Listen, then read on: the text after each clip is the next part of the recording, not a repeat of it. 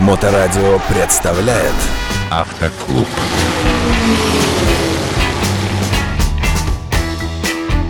Всем доброе время суток. Вы на волне Моторадио. В эфире программа «Автоклуб», которую мы ведем совместно с замечательным э, автоинструктором Татьяной Ермаковой. Татьяна, здравствуйте. Здравствуйте.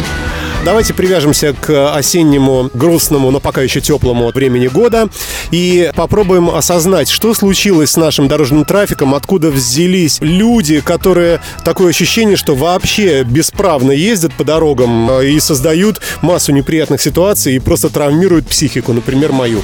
Да, тоже заметила, что сейчас э, в начале сентября у нас появилось очень много машин на дорогах. Соответственно, это люди, которые либо жили на даче, либо там перемещались между дачей и домом и не двигались в городе. Либо люди, которые на три месяца, ну, например, это мама с детьми, они бывают на три месяца уезжают куда-то, отец отправил, да, их там, не знаю, даже в ту же Болгарию, они там спокойно жили три месяца, отдыхали, сейчас приехали, сели за руль, потому что нужно возить детишек и в садик, и в школу. И вот началось движение у нас. Машин стало заметно больше, и вождение в этих машинах стало заметно хуже, чем было до лета. А, все это замечают, видят, что водители ездят агрессивно, потому что все торопятся, хотят успеть много дел сделать. В магазин заехать нужно, и ребенка отвезти, и на работу успеть. То есть э, вождение стало агрессивным, это раз. И второе, все-таки надо не забывать, что э, даже если ты два месяца или три месяца не водил, то некоторые навыки у тебя теряются.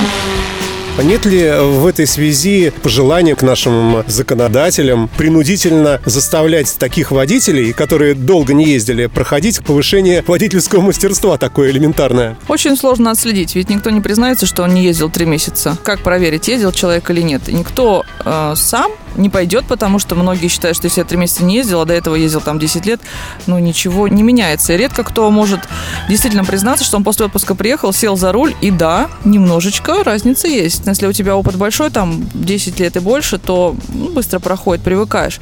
Но нужно просто понимать, какие факторы на тебя будут влиять э, на твою невнимательность. Это первое, вот забываешь смотреть в зеркала, забываешь, что рядом с тобой кто-то тоже есть. А потоки сейчас огромные, многие привыкли, кстати, летом ездить, да, машин немного, все замечательно, а сейчас машин очень много. И люди отвыкли смотреть по зеркалам. Сколько я замечаю, вот наши любимые площади, это Светлановская, площадь Мужества, просто едут, поворачивают, вообще не смотрят по сторонам, не соблюдают рядность, полосность. Люди просто едут и все. Автомобильный клуб. А почему не реагируют наши замечательные доблестные ГИБДД? Почему мы не видим по телевизору, не слышим по радио программы просветительные, что люди, 1 сентября, многие из вас вернулись. Ну вот то, о чем мы говорим. Да, очень хороший вопрос. Я вот всегда думаю, может быть, кто-то нас слушает когда-нибудь, законодатели, о том, что сделать какие-то ролики, не просто плакаты повесить, как мы видим с вами по городу, да, там, пристегнись, пристегнись самое дорогое, не пиши смс -ки. Да, это все замечательно, это, кстати, работает, и чем жестче, тем лучше, хотя многие жалуются, что нельзя так жестко плакаты, так вот писать такие вещи, типа, что это твоя последняя смс будет и так далее. Но у нас по-другому люди не понимают, поэтому я согласна с таким способом. И, конечно, но минимальный ролик о том, что, друзья, смотрите по зеркалам. В темное время суток появилось очень много пешеходов. Сейчас детишки у нас все в школу пошли, да. Вечером они бегают, они привыкли расслабленно себя вести в деревнях, там и на дачах, и в отпуске где-то за границей, расслабленно себя вести. И они бегают, их не видно. У нас, к сожалению, вот это тоже как бы обращение, скажем так, законодательно. На законодательном уровне не прописано, чтобы обязательно вечером все пешеходы имели светоотражающие элементы. У нас это носит рекомендательный характер. В Беларуси, как мы знаем, пошел вот так вот переходить дорогу без светоотражающего элемента, получил штраф. В Финляндии, да, ну то есть у ближайших соседей у нас, пожалуйста, у всех есть. Почему у нас не вести? У нас жителей гораздо больше. В принципе, я могу сказать, что было бы очень полезно, чтобы все имели какие-то светоотражающие элементы, потому что вечером, ну, не видно. Сейчас темнеть стало, заметили, что последние дни как-то вот Быстро. пару часов, да, и уже вот темень, ничего не видно, а еще когда дождик, ну просто ужас. Поэтому пешеходы должны быть внимательнее, ну и водители, конечно.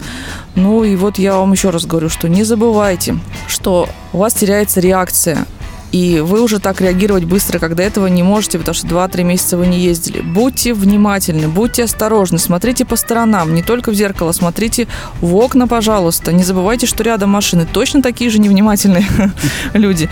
Вот. Чем меньше ДТП, тем проще всем проехать. А скажи, пожалуйста, вот этот период, он э, вот что показывает практика? Сколько он длится, вот эта адаптация? Примерно полтора месяца, потому что не все к первому сентября возвращаются. Некоторые еще захватывают бархатный сезон. Вот, соответственно, это до конца сентября, начало октября, а там уже в конце октября у нас заморозки, там начинается у нас новый сезон с ДТП, поэтому осень-то такая как раз пора ДТПшек, скажем, очень много ДТП. И с переобуванием связано, и с тем, что покрытие на дороге меняется, то есть э, это вроде бы был дождик, потом заморозки небольшие, это уже голый лед. Осень вообще такая опасная пора. Ну и мы знаем, что весной и осенью у нас что? Что? Обострение психологических, психических заболеваний. Поэтому будьте осторожны, люди действительно чуть-чуть поагрессивнее становятся, то что солнце становится меньше, более такие раздраженные. Ну, я всегда призываю уступать всем, да, не хотите себе настроение портить, ну и не портите. Вы пропустили кого-то, вам спасибо сказали, вроде настроение хорошее. Будем все ездить друг на дружку смотреть, улыбаться, все будет замечательно. Э, мне вчера, я вчера пропустил полицейскую машину ГИБДД, без мигалок, просто выезжала. И он э, выехал, и когда когда выровнялся, встал в линеечку передо мной, он мне помигал э, поворотниками. Это было поразительно. Да, также меня поражают троллейбусы, которые также я их пропускаю от остановки всегда от автобусных. И они мне включают аварийку. Я думаю, господи, бедные ребята настолько отвыкли, что их пропускают, что они благодарят аварийкой. Боже мой, ребята, куда мы катимся? А что касается инфраструктуры дорожной, э, что у нас э, в этой связи? Готова ли вся вот эта вот разметка, светофоры, освещенность улиц? А что у нас с этим, с недвижимым вот этим всем? Ну, как мы обратили внимание, что-то подремонтировали ремонтировали, нам ямочки залатали, кое-какие дороги открыли, например, Богатырский проспект, всем известный, который много-много лет не могли открыть. Открыли асфальт новый.